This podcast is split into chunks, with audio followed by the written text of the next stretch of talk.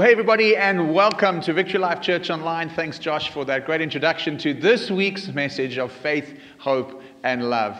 Just before we jump into the message for this week, let's pray together over the offering that Joshua has just facilitated in receiving, and uh, then we'll jump straight into the word. Father, thank you so much that we can come together from wherever we are in the world and sow into your kingdom our time, our treasure, and our talent. Father, we are so very grateful that what you do with whatever we give you is multiply it, stretch it, and make it into something amazing. So, Father, thank you for the hearts, the minds, the resources that we have just offered to you.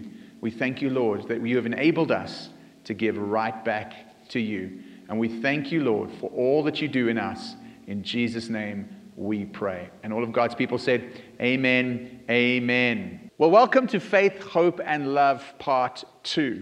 And we started this journey last week during our weekend messages, and we were hoping that maybe you would come back for the second part during our midweek services. And if you're joining us, it looked like it worked. So, a very big welcome, not only to you there um, at home, but for those of us joining you uh, here in the room, a very big welcome to every one of you as well. Faith, hope, and love is what we're discussing, and here we are jumping already into part two.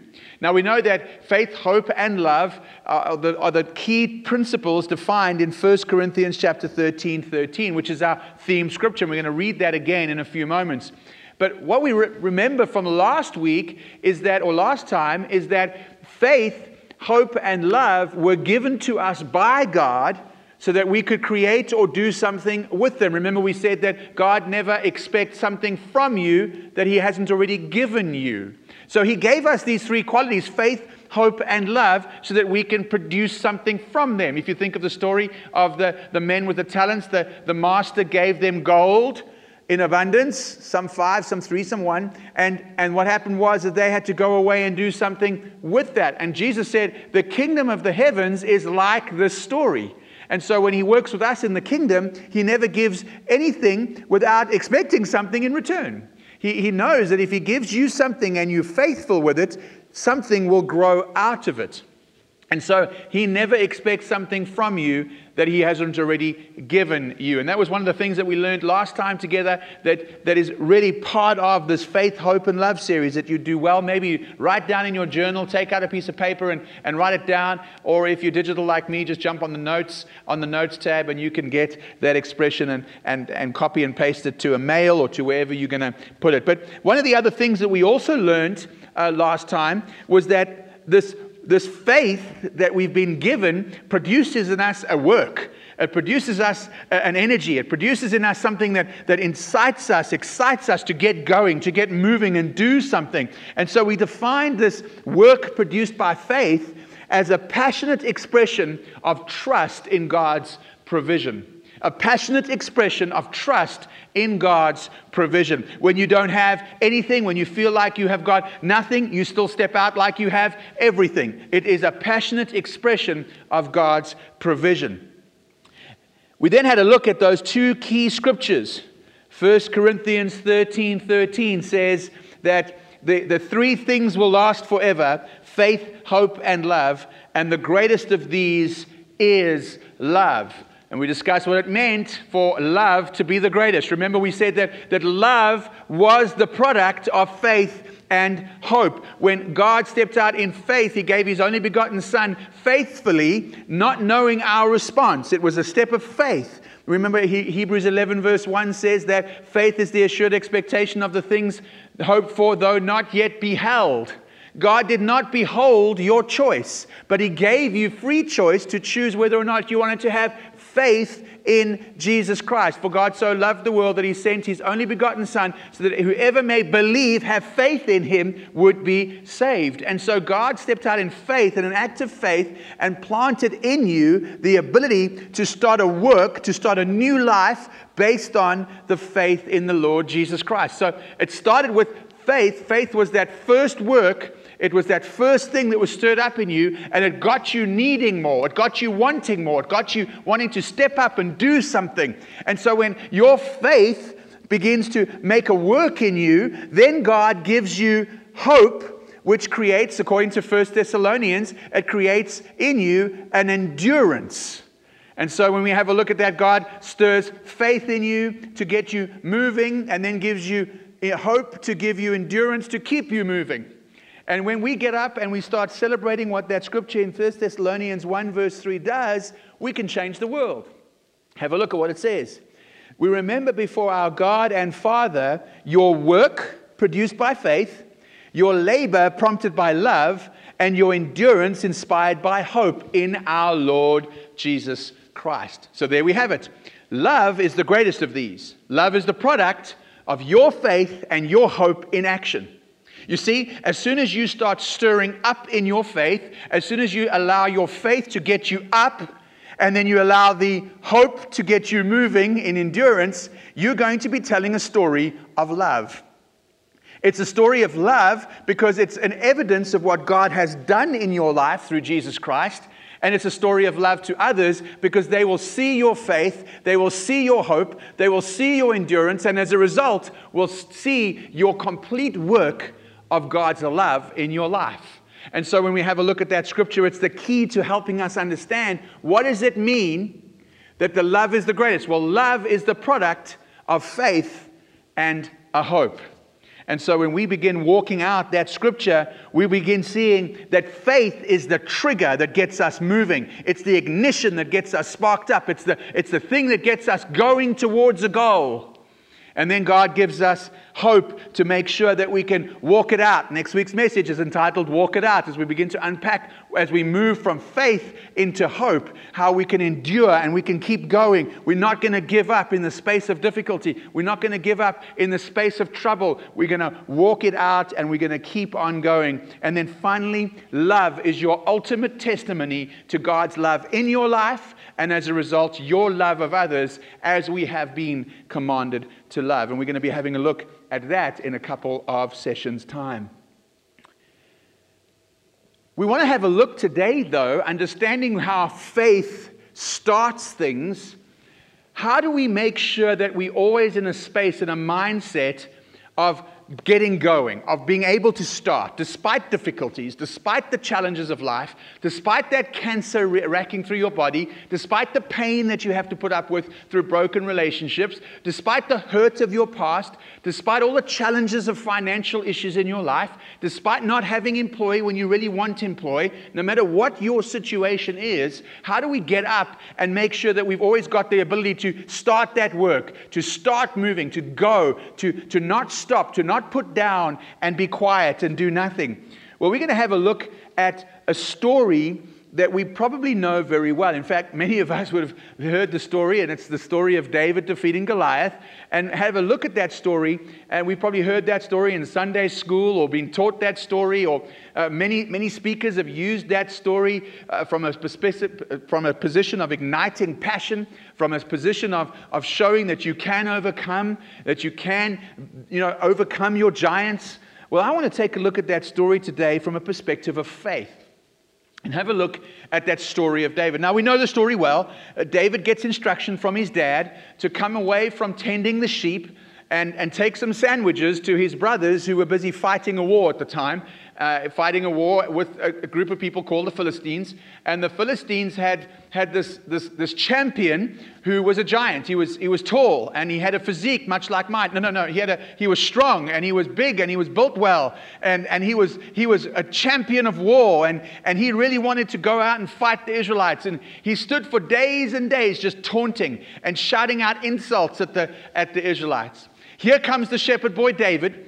Um, and he has had a story with God already. He's, he's already been protected by God. He's already been given special gifts and talents by God. And, and he knows that he knows God and he, he knows God in his life. And he, and he knows that he can get up and do things.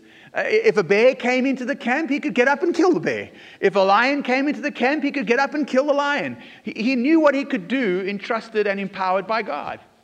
And so, as a result, David walks into the camp Uh, just a side story, he never gets the provisions, the sandwiches that he brought for his brothers to his brothers. No, there was, there was somebody that he had to hand that all over to. It was the keeper of supplies, according to scripture in 1 Samuel 17. And, and, and he hands all these provisions over, knowing that, that, right, he's done his job now, according to what his dad has asked him to do. And he now goes and finds out from his brothers what's been happening in this battle with this giant and with the Philistines. And while he's walking, you can imagine him while he's walking through the army ranks to find his brothers, he hears this giant, this big old giant, bellowing from the distance insult after insult after insult. And if you look at the insults in 1 Samuel chapter 17, you'll see they get progressively more and more and more aggressive towards the belief and the character of God. So the, the insults start off with, with just attacking the, the weak and feeble Israelite soldiers. And as David's walking, he doesn't care that this Philistine is mocking his brothers and mocking the, the, the, the army. And as he's talking to his brothers, he overhears this Philistine insult his God. And something inside of David snaps. And he says that that is not acceptable. In his life, he knew that God would always redeem his name and would always protect his people. He knew that. He knew what God's heart was, and that it was unacceptable that this Philistine that was standing there taunting his God.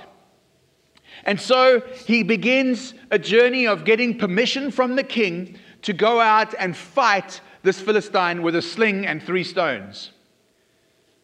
Well, we know the story. Saul tries, the king tries to put armor on him and give him a shield, and he shakes all of that off because he knows that he'll do it like he's always done it.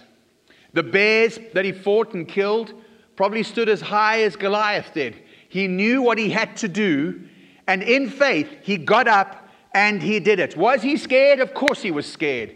Was it a massive task at hand? Of course it was. Was there a lot riding on it? His brothers' very lives were riding on it. He knew that a lot rode on his next moment, but he knew that he couldn't sit still during that moment. He had to stand up and he had to do something. He, he found his faith ignition and he got moving. And we're going to start next week about discussing once you get moving, how to stay moving. But right now, let's just get up and get moving. And so David walks out and he picks up some stones, and we know the rest of the story. He runs out and he slays Goliath, and uh, he comes up triumphant in the space of hardship. But he was ignited by a moment. And, and, and one of my good friends and, and people that, that I've, I've met over my life in, in guiding me in, in ministry is a, is, a, is a pastor in Chicago. And, and he used to call this, in fact, he's written a book about it, but he used to call it that David's moment of holy discontent. He wasn't happy with the status quo, being that this Philistine was taunting him. He wasn't happy that, that what was being said was going to be left un- unaddressed. And so something inside of him snapped. And you may have a holy discontent moment as well. You, you might look on the TV and see uh, children being trafficked, and that's just not acceptable. And you can't rest until such time as you get up and you do something about it. Maybe you look at certain issues of, of, of, injustice in society and you just cannot rest until righteousness has been reestablished in that moment. Maybe you look at situations right at home around you, from wherever you are, within your family, and things that have been said need to be rectified, and things that have been done need to be resolved. Whatever it is, each one of us carry this moment of holy discontent. That moment of holy discontent when, as Popeye says it, you can stand no more. You want to get up and you want to do something with it. When you link that moment of holy discontent with the gift of faith that God has given you, that is when you will see mountains fall into the sea. You see, what you need to understand is that God has burst in you through your circumstance, through your past, through all of the things that have influenced your life. He has put in the middle of you a moment, a, a, a situation, a, a thing of, of discontent that you will not find peace with until you resolve. Now, we're going to have a look at that just now, how that can either birth into anger or be birthed into passion. And we're going to have a look at what it means to allow that discontent, that feeling that I can make a difference here. I can change something for the good. I can make a big impact here. Changing that from being angry at it to being passionate and getting up and doing something about it. And so David had his moment of discontent. He can stand no more of that big giant taunting his God. And so he stands up and in his moment of holy discontent, it was a massively defining moment for him. he would go on and right the way out through his reign, he would permeate the theme that was set back there with Goliath. He would permeate a theme of always wanting God's name to be vindicated. He would permeate a theme of establishing God and worship of true God on the face of the earth. He would permeate a theme of ridding anybody, getting rid of anybody who stood in the way of God and his kingdom. It was all set in that moment of holy discontent as David can stand no more, mixed it with the faith he had from God, and watched miracles happen. But how do we do that? How, how do we get from our place of discontent? How do we mirror our get up and go, find the stones and run at our giant kind of attitude? How do we move into a place of, of growing in faith and moving and working in faith rather than doubt and excuse and having to put on armor and, and do other things in our lives like David was tempted to do? Well, we're going to discuss five key principles that are going to help you get into having a mind of a person who walks out in faith. The first is found in Romans chapter 4 and verse 19 to 25. Read it from the New Living Translation. Romans is a book. If you know your Bible a little bit, you'll find in the middle of the Bible a book called Psalms. Keep going to the right, and you'll find what we call the Gospels Matthew, Mark, Luke, and John. You're going to jump through a couple more books and you'll find a book called Romans. Romans chapter 4. It's in the second half of your Bible if you're looking it up in a book. Otherwise, you can just scroll to the book of Romans on your Bible app if you have one. Romans chapter 4, verse 19 to 25 says this And Abraham's faith did not weaken, even though, everybody say, even though, even though at about 100 years of age he figured his body was as good as dead, and so was Sarah's womb. Just a bit of backstory for those of you who aren't aware of the story of Abraham and Sarah. They had a very important baby um, later on in life. Um, and uh, you can see there, it was even after or around when he was about 100 years of age, they had a very important child in the story of the Bible. And he was, he was walking out a story that God had given him that he would have this baby, he would have this son, and uh, he hadn't been seeing it come to fruition. Verse 20 continues Abraham never wavered in believing God's promise. Abraham never wavered in believing God's promise. In fact, his faith grew stronger. Now, while we're dealing with faith, we want to know how we can be strong in walking out and getting going, and there's a key. Did you notice that Abraham never wavered in the space of difficulty? Was his life coming together as God had promised? No. It was time ticking by, and he felt unfulfilled, and he felt like he would never ever sing the story or sing the song that was in his heart. He was. He was feeling like it was slipping past him, like he wouldn't be able to make the impact that he would really like to make in life that he wouldn't get done what, what all the desires and the dreams that were tumbling around inside of him. Do you feel like that sometimes? Do you feel like time is just marching on? Uh, things are just falling apart around you, and, and you're now expected to get up and live a life of passion when everything else around you seems to be failing? Well, that's exactly how Abraham felt. But notice that that situation that he was in, which wasn't a good one, strengthened his faith, it didn't weaken it. In the, in the midst of a difficult situation, we are strengthened in faith. Faith loves a challenge. Faith loves being able to get up and do what other people say it can't be done. Faith loves listening to the report of your doctor saying that you are going to die and watching that person go on and have an abundant life. Faith loves it when cancer is conquered in your body. When the world says you are good to go, it, faith says, no, you're good to go on. You see, faith loves the situation of difficulty. Faith thrives in difficult situations. And as a result of this, says verse 20, Abraham brought glory to God. And because of Abraham's faith, God counted him as righteous. And when God counted him as righteous, it wasn't just for Abraham's benefit, it was recorded, but it was recorded for our benefit too, assuring that us, assuring us that God will also count us as righteous if we believe, if we have faith in him, the one who raised Jesus our Lord from the dead. He was handed over to die because of our sins, and he was raised to life to make us right with God.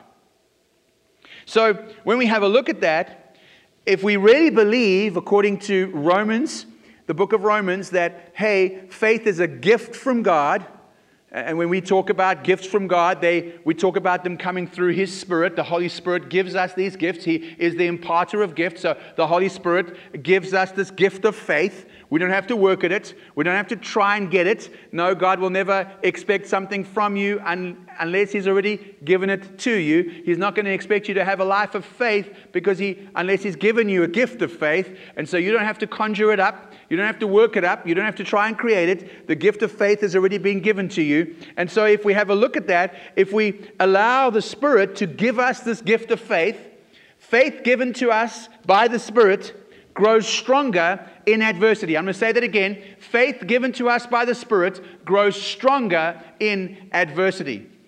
But faith conjured up by our flesh will fail in the midst of that difficulty. You see, when we allow our faith to be stirred up and given to us by the Spirit, we will grow in faith. We will thrive. We will want to get up. Our passion will increase. But when we try and conjure up our own energy to get something done, when we try and figure out our own way of sorting the problem out without doing it in faith, our passion will wane. Our passion will drop off. Oh, but Craig, you don't know the, the difficulties I've had to face. You don't know the challenges. You know what? I love it. I, I mean, when I was growing up, my dad just, he had to tell me I couldn't do something to get me to do it. Am I the only spoiled brat in the house? You know, when, when your mom and your dad say, don't do this, what do you normally do? You run out and you do it. I remember one clearly. We were, we were busy cutting the lawn, and my dad had just bought a brand new, uh, we call it a weed eater, you call it a bushwhacker or a edge trimmer, whatever you want to call it. You know what I'm talking about, the one with the, the nylon that spins round and round. And when you're this far from getting done, the nylon usually runs out, right? You, know what I'm talking about. And then you have to go and find the nylon in the garage just to finish that little piece of. Anyway, I'm getting in the rabbit trail. But I remember clearly the one time this, this bushwhacker, weed eater, whatever you want to call it, was lying there, brand new. My dad was very proud of it because it was kind of a new thing back then to have a, a, an edge trimmer. And he said to me, I'm going to go and plug this in.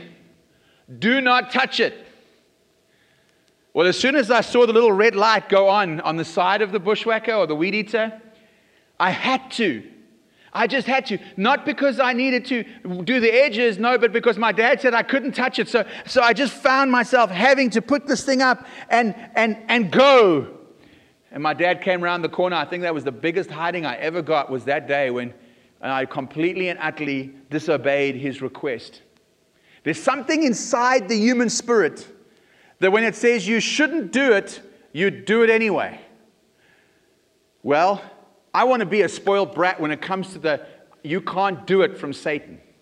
When Satan says you can't be healed, I want to say, yes, I can. When, when, when Satan says you're worthless and, you, and you're downright rotten, I want to say, I'm a risen saint, loved by God. I am the beloved, in whom he is well pleased. I want that spirit to stir up in me that, that just loves the adversity that Satan brings me. And I want to be able to walk out, stand up, and conquer whatever he says I can't conquer. I want to be like Jesus in the desert when he looks at Satan and Satan says, You should do this, or you should help yourself to that, or you should try this. I want to look at him and say, No, no, no. The word in me, which says that I'm more than a conqueror, also tells me what I need to do right now. And believe what the word says rather than what the flesh says, rather than what Satan's saying. And I want to be a spoiled brat. In Psalm 119, verse 42, is my spoiled brat scripture. It says this then I can answer those who taunt me because I trust in the word of God.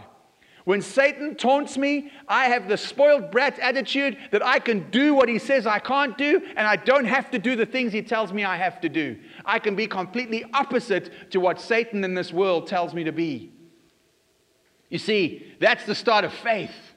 Knowing that even though you're told one thing, knowing and trusting that you can give an answer because of your belief in what the Word of God is telling you.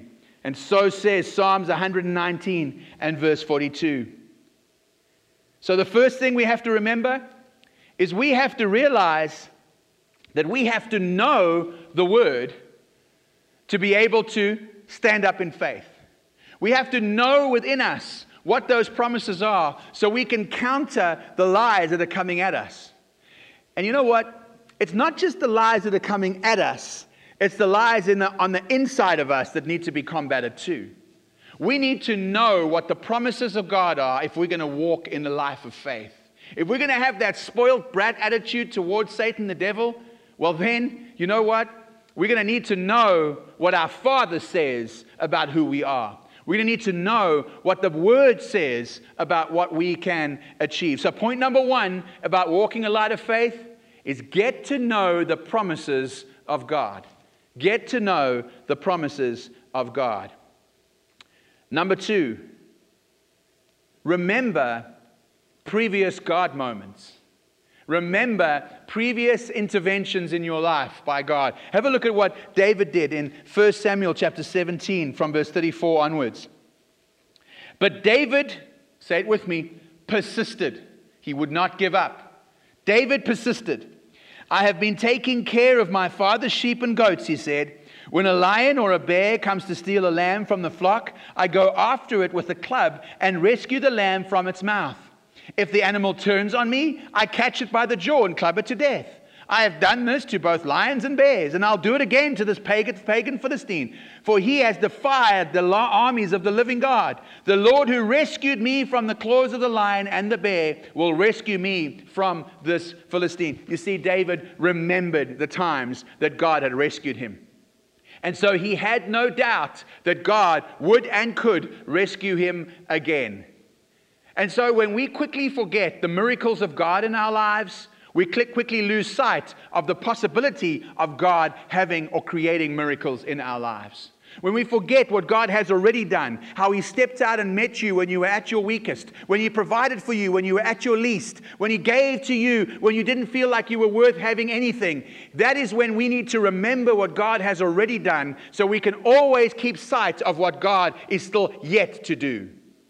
You see, if we walk like David in faith, we will always remember when we slayed the lion, when we slew the bear, when we put to death the things that were taunting us, when we resisted Satan. Jesus was there right at our side, and we know that he was there. And for those of you at home who haven't really formally received Jesus into your life, I think I know and I can relate to you, and you can relate to what I'm saying right now. Is even though you might not have professed Jesus as your Lord and Savior, and that you come out and said, Yes, I'm Christian, you know what I'm talking about. Those moments in life where you just know that there was a higher power involved, that there was something else guiding you, that there was something else giving you that idea, that there was something else helping you along. Those something else moments for you, why don't you take a moment and just say, Yes, that was God in my life? And sit down for a moment and write them down in a book, type them out in a journal, whatever you need to do. But remember the moments that God has already stepped into your life in the past. Because it'll help you know that in the future, there'll be some God moments too. I was brought up in an environment where I couldn't really find God when I was there. But looking back in my life and having looking back in my situation as a child and what happened as I was growing up in South Africa, I can now see where God's hand was there. As a young man, I, I, I found myself having grand mal epileptic seizures, and the doctors couldn't explain why my, my body would go into, into these seizures. And as a result of all that happened to me, I have to go through extensive amounts of medication, and, and I'd have to take tablets that a young boy shouldn't have to take. And then one day I, I walked into the doctor's office, and he looked at my scans and my tests, and he said to my mother, There's not a trace of epilepsy in this boy's life. There's no evidence that he suffers from epilepsy anymore. And to me, that was just, yay, no more medication. No more, no more tests, no more hospitalization. But looking back on that, I remember now thinking to myself, wow, that's pretty impressive. I didn't do that. The medication didn't do that. What stopped all of a sudden my body no longer having these epileptic seizures? Well, now looking back, I realized that God had a plan for me. And if I'd got wrapped up in being this little epileptic that couldn't get anything done, couldn't get his schoolwork done, I would have never been able to be used by God. And so he put his hand of healing on me right back then already. I didn't even know who Jesus was at that time. I didn't care to confess or profess that I was Christian. No, I was just a little boy trying to handle a big, difficult situation. And there he came through and he put his hand of healing on my life that day. And as a result, I've been able to get up every day and thank God for my health and thank God that He's given me energy. He's given me faith. He's given me an ignition to get up and, despite difficulty, grow in faith and not shrink back in faith. So, whatever you're facing, know that God has already been there. God has already been in that situation. God has already healed in that situation. God has already touched in that situation. Read other people's testimonies, find out their stories. Get into a space of always seeing God stepping into situations because then you'll know, as you know, that God will always step into your situation. And finally, when Saul saw David's efforts or his testimony of God in his life, and David had told Saul all about the previous interventions of God in his life, Saul finally consented. All right, go ahead, he said, and may the Lord be with you. Here was a man and a king that hadn't been professing God over the situation. And here comes this little boy, and because of his faith, the kingdom is straightened out again with God. The king professes the Lord. The king starts believing again. And so you might find yourself in a situation. Remember, your faith gives breed to hope, which gives story or gives wind to love, which is the testimony of God's faith and hope in you to others. Well, here we see that David had faith. He was able to walk it out in endurance, and as a result of that, a kingdom was changed. You can change the situation by simply standing up in the face of the situation. You can change the situation by doing all that God has asked you to do despite your circumstance. So, number two, always remember where God has been previously. Always remember where there has been previous interventions by God in your life. Number three, draw close to the source of faith. Draw close to the person who gave you the faith. Now, I don't know about you, but if you've ordered anything on Amazon before or you've bought online and, and, and you have to assemble whatever arrives, whatever's been delivered, and it's been made in, in one place, but it's been manufactured and put together in another, and the person who manufactured it puts the instructions together in a language, trying to translate it into English you kind of struggle sometimes to find part A, which has to go into through part B and C at the same time. Have you ever had that experience of, of trying to read instructions uh, from, uh, on a product that wasn't designed uh, in that language or, or the, the instructions weren't written by people who speak your language as their mother tongue? Well, here's the story. If we want to draw close to the person who gave us faith, we're going to be close to the person who can write the correct instructions on how to use our faith. We're not going to get some convoluted message. We're not going to get some instructions of parts that are missing or parts we can't find in, in putting our faith together. No, if we're walking with the designer and the giver of faith, we'll be able to walk out a life in perfect divine faith. Am I making sense? Surely at home you are busy clapping and saying amen. That that is, yes, I'm going to walk closer to the giver of faith so I can walk out my life in divine faith. You see, if you have a look at, at John chapter 6 and verse 63, it says this The Spirit alone gives eternal life, human effort accomplishes nothing. Have it with me now. And the very words I have spoken to you are the Spirit and life. You see, when we walk alongside the instruction, the word of the giver of faith, we will have the spirit of faith and we will have a life of faith. When we work out the, the gifts when we work out the blessing of working a life in faith, when, when works are born out of the gift of faith, this brings about life into your, into your situation. This brings about truth into your situation. But when we walk out the efforts or the, the so called faith of human flesh, we accomplish nothing. That scripture says the Spirit alone gives life, but human effort accomplishes nothing. We know that Romans chapter 10 and verse 17 tells us that faith comes by hearing and hearing the word of God.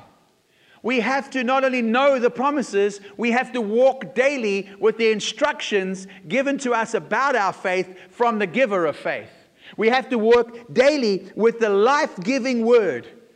It's not acceptable that you haven't been in the word for a little while, but you're complaining to your next door neighbor about the situation you're in. Stop complaining and start walking with the guy, the person, the being that can give you instructions on how to walk out a life of faith. Get up and go. Get up and be ignited. Get up and be passionate. If you want that, get up and go. Be soaking in this thing called the Bible. If you've never read the Bible from cover to cover because you think it's a boring book, I want to say to you read it today and start finding ways and instructions on how to live a life of faith. Hear the story of Moses leaning over the Red Sea with nothing but a stick and defeating an entire Egyptian army just based on faith. And you know what God used? What was in his hand, what Moses already had. Hear the story of Joseph, who didn't have a principled law or a written set of instructions on what he had to do, who knew in his heart what he had to do. And when he followed what God had placed in his heart, the entire nation, in fact, the entire known world, prospered because of his faith. Know that Abraham, when he stepped out of his, out of his known world into the unknown world in faith, changed and made it possible for you to receive everlasting life in the name of Jesus today because of his faith. Go ahead and read Hebrews chapter 11, the whole chapter, and find these stories that are in the Bible. And these stories will give you instruction on how to walk a life of passion and of faith. Daily draw close to the source of faith. You see, when we see the source, the, the, the, the, Bible tells us that the source of this kind of faith life is in the Word, it is in Jesus Christ. And so when we ask you to, to raise your hand or, or to respond to a message here on the online platform, we're asking you to say, Yes, can you please send me more information on how I can walk my life with the Word, with Jesus Christ. And we gladly do that. From wherever you are in the world, we will send you resources. We will send you whatever it takes to make sure that you grow in your relationship with God and you draw close to the source of faith daily. Number four, my personal favorite 1 Corinthians 5 and verse 7. 1 Corinthians is just a little bit further left, uh, I mean, further right than, than Romans, where you were earlier. But 1 Corinthians 5, verse 7 says this Get rid of the old yeast by removing this wicked person from among you. Then you'll be like a fresh batch of dough made without yeast, which is what you really are. Christ, our Passover lamb, has been sacrificed for us. What has that got to do with faith? Well, get rid of the old yeast. Get rid of the old way of thinking. The old way of thinking Remove the wicked person from your thought life. And if you're the wicked person, then remove the old man and put in a brand new man. Put in a whole new man that can be, be right with God, on fire for God, not depressed, not downcast, not looking, here's number four, not looking for excuses, but living an excuse free life. We live an excuse free life. We get rid of the, the yeast we get rid of the, the words. We get rid of the things that cause us to be down, that infest us, that, that, that kind of stretch us and make us into a person that we know we're not supposed to be. We get rid of the negative talk and the gossip and the slander. No, we turn to the word of life, which is the good news, not the bad news, the good news of life for our life.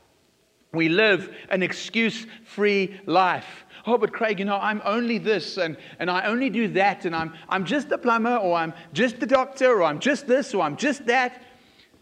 You know what?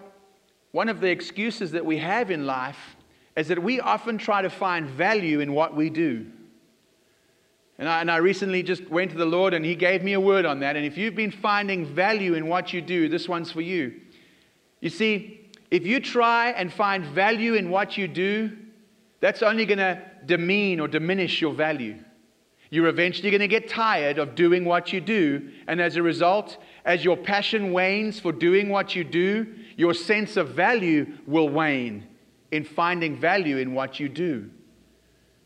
But if you know your value before you do what you do, That will only highlight your value.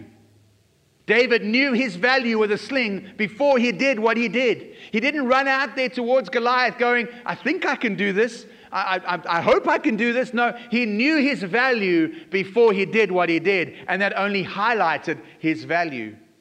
So don't find an excuse that you're only doing this or you're only that or you're only the other. No, live an excuse free life. You have great value. You are a pearl of great price. Uh, Jesus Christ will lay down his body, sell a field, do whatever it takes to make sure that you know that you are valuable in the kingdom of God.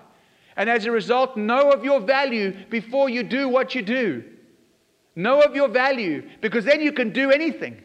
Anything is good and good because you know that you're adding your value through what you do. You see, we often come into life and we have 110 different excuses why we're not getting up and going. I've got this excuse, I've got that excuse. We need to change the way we think. We need to get rid of the yeast. We need to get rid of those excuses. 1 Corinthians 9 and verse 27 says that Paul disciplines his body. He disciplines his body as an athlete disciplined in thinking. I will not allow those thoughts to become like a yeast in my life. No, I'm going to allow the promise of God to become the focus in what I believe. I have to walk continually by faith. And we need to continually be disciplining our thought life into making sure that we don't have negative thoughts. Around here at Victory Life Church, we always say that we fill the gap with trust and not suspicion. You can take something and you can look at your next door neighbor or your friend and say, Oh, they said this about me because, oh, I must be such a bad person. Or they such a bad person. No, I'd rather fill the gap with trust. They meant something else. I know what God means in that. Holy Spirit, teach me what I need to learn from what was said.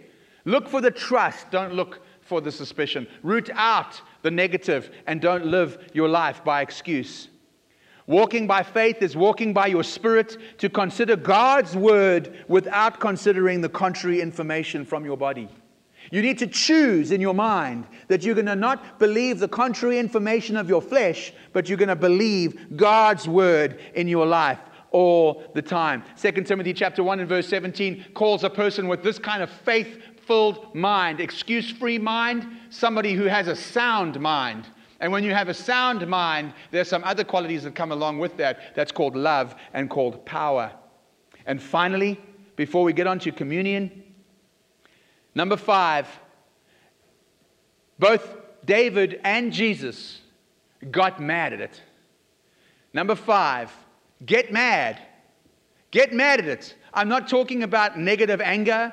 I'm not talking about getting angry for the sake of getting angry. No, when Jesus saw the people in the temple that weren't supposed to be there, he got angry and he drove them out. When you see the cancer that is in your body and you look at it and you know that that cancer is not supposed to be there, get mad at it. In faith, stand up and say that cancer does not belong in my body. Get righteously indignant at what Satan is trying to use to put you down. Get mad at it. And like David in 1 Samuel chapter 17, when you slay that giant, you also walk up to him and hack its head off. You see, when Jesus tells us that we are more than conquerors, we don't just put our problem down, we kill the problem. We obliterate the problem in the power of Jesus. We have the same power on the inside of us that can conquer the grave. And so as a result, we don't just shrink back and sort of deal with something. No, we deal with it with a righteous indignation, a passion that makes sure that God's name is always supreme and we always give him the glory.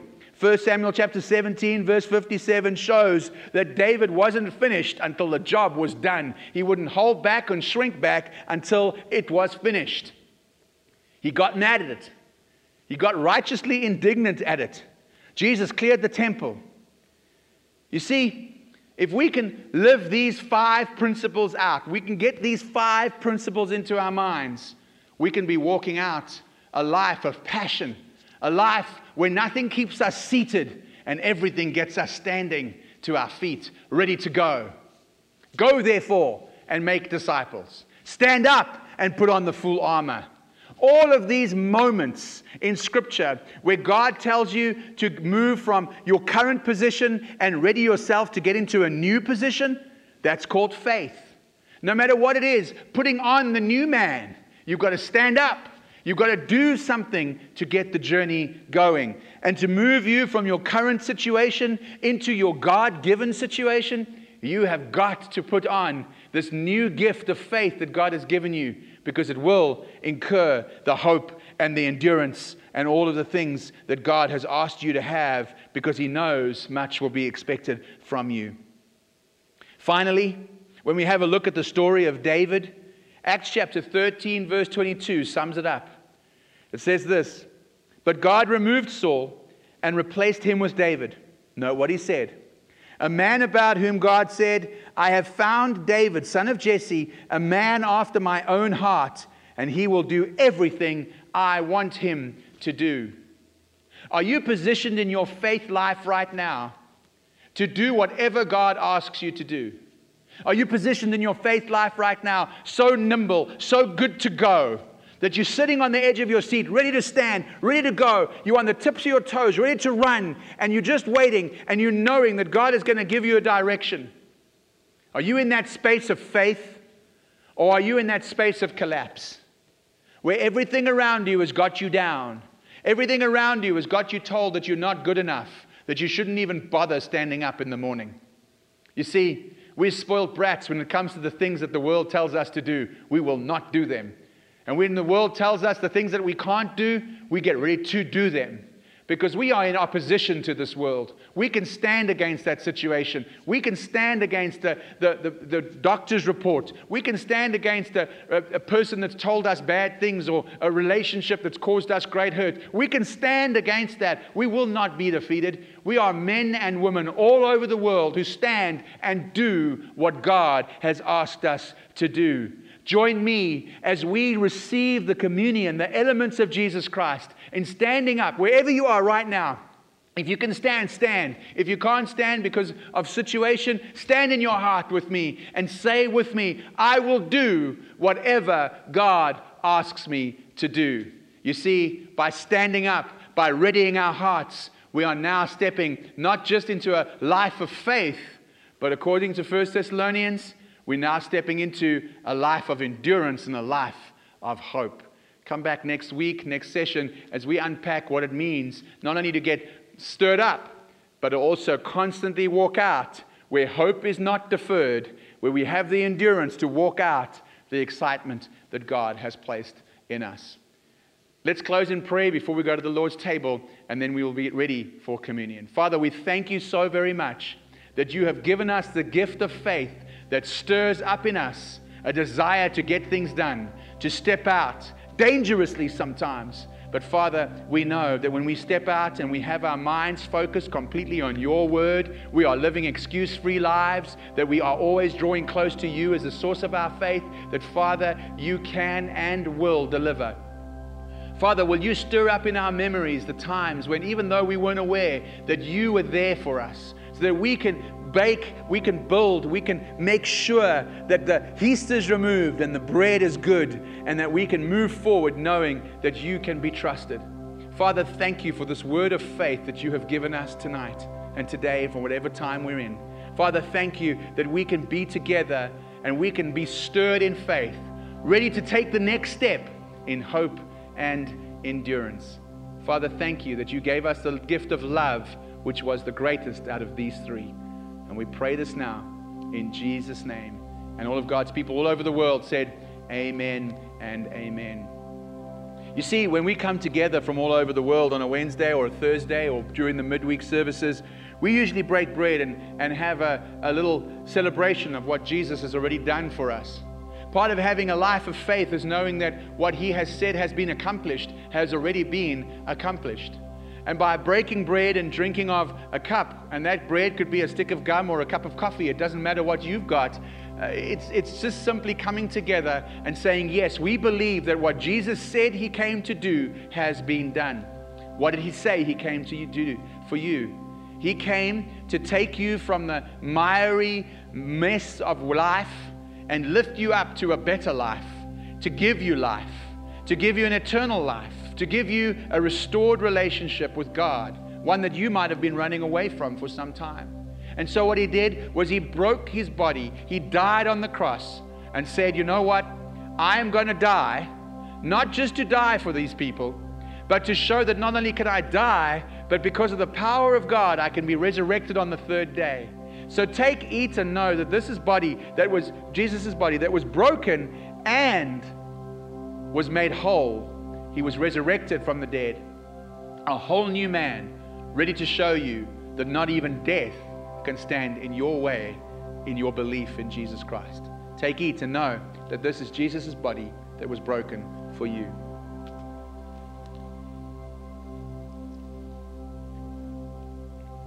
The cup was a symbol of the fact that Jesus' blood was a covenant, that what he said would happen.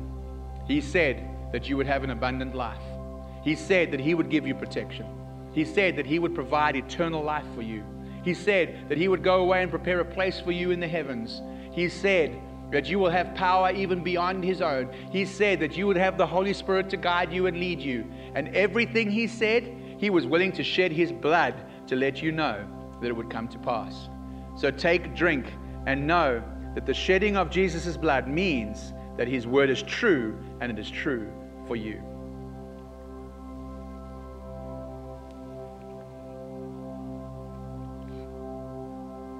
Father, we thank you for reminding us what Jesus has done and that what he said he would do is complete. Father, we thank you that the power he said he had, he has given us. We thank you that we can stand up despite our circumstance and we can know that you have given us the ability to stand and also the ability to walk towards your love, towards your hope in endurance. Father, thank you for this gift of faith. We pray this now in Jesus' name. Amen. Thank you so very much for joining us. Hope to see you during this weekend. Pastor Dwayne is back in the house and starts a brand new series entitled Mind Renewal. So be sure to join us this weekend as we have Brother Dwayne back, and then join us again next week for part three of Faith, Hope, and Love.